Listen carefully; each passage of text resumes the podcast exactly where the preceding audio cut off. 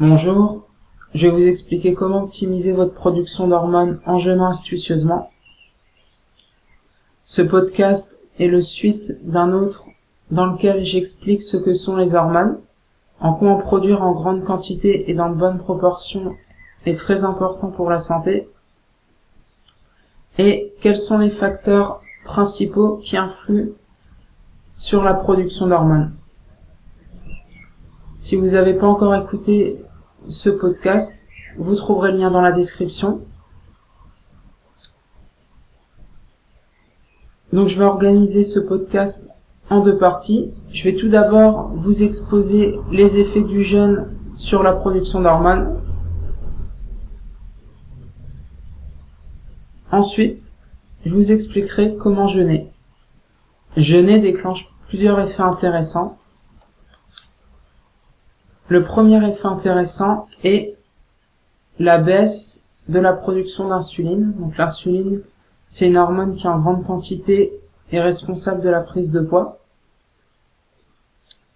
Et elle est principalement produite après les repas, notamment après la consommation de glucides et de protéines. Deuxième effet intéressant, l'augmentation des hormones liées au métabolisme des graisses. Il s'agit par exemple du glucagon ou encore de l'hormone de croissance. L'hormone de croissance permet d'activer le métabolisme des graisses, mais aussi de vous faire paraître plus jeune et de préserver votre masse musculaire. C'est une hormone vraiment très intéressante. Et une étude a démontré que lors d'un jeûne de 24 heures,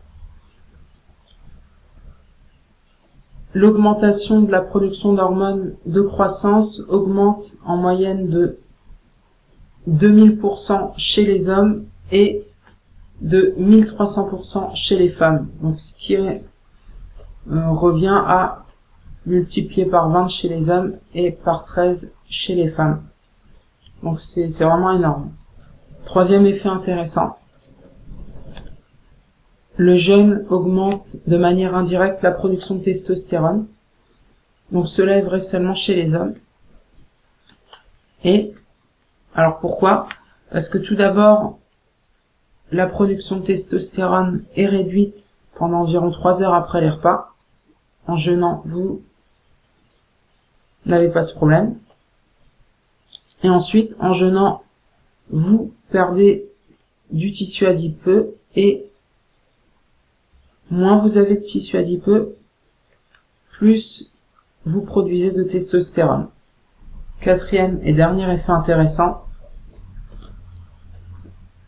si vous avez des problèmes de digestion ou encore que votre alimentation n'est pas parfaite, alors après chaque repas, votre production d'hormones est affectée négativement. Eh bien, en jeûnant, vous éviterez ces perturbations. Ou du moins, vous les limiterez. Je vais vous expliquer maintenant comment jeûner. La pratique la plus répandue est le jeûne intermittent qui consiste à jeûner tous les jours sur des périodes allant de 16 à 22 heures et de manger sur des périodes allant de 2 à 8 heures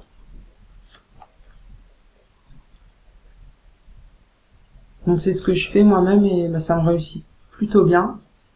Donc cela revient en fait à manger seulement le soir ou bien seulement le matin ou encore euh, à midi et en début de soirée.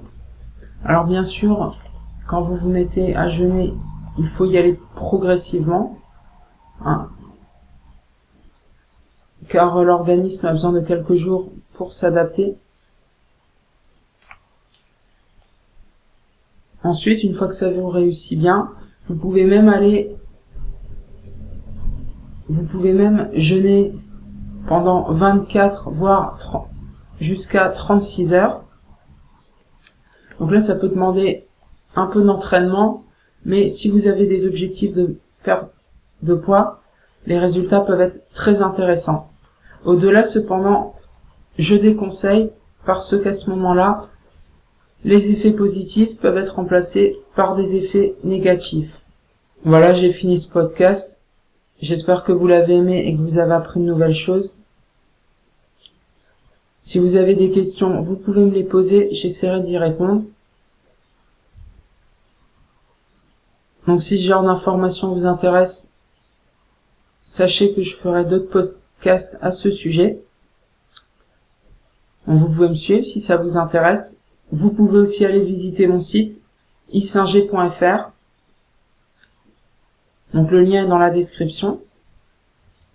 Et sur ce site, vous trouverez beaucoup d'informations sur les meilleurs conseils à suivre en nutrition, en sport et sur la santé de manière générale. Donc je ne publie que de l'information moderne basée sur les dernières recherches et les dernières découvertes. Donc si ça vous intéresse, n'hésitez pas à aller faire un tour. Et si l'information vous plaît, vous pourrez la suivre de différentes manières, par exemple à travers plusieurs réseaux sociaux ou encore en vous abonnant à la newsletter. C'est la méthode que je recommande, comme ça vous pouvez recevoir chaque mois un résumé des meilleurs articles du site et lire ce qui vous intéresse. Voilà, je vous remercie pour avoir écouté ce podcast et à bientôt j'espère.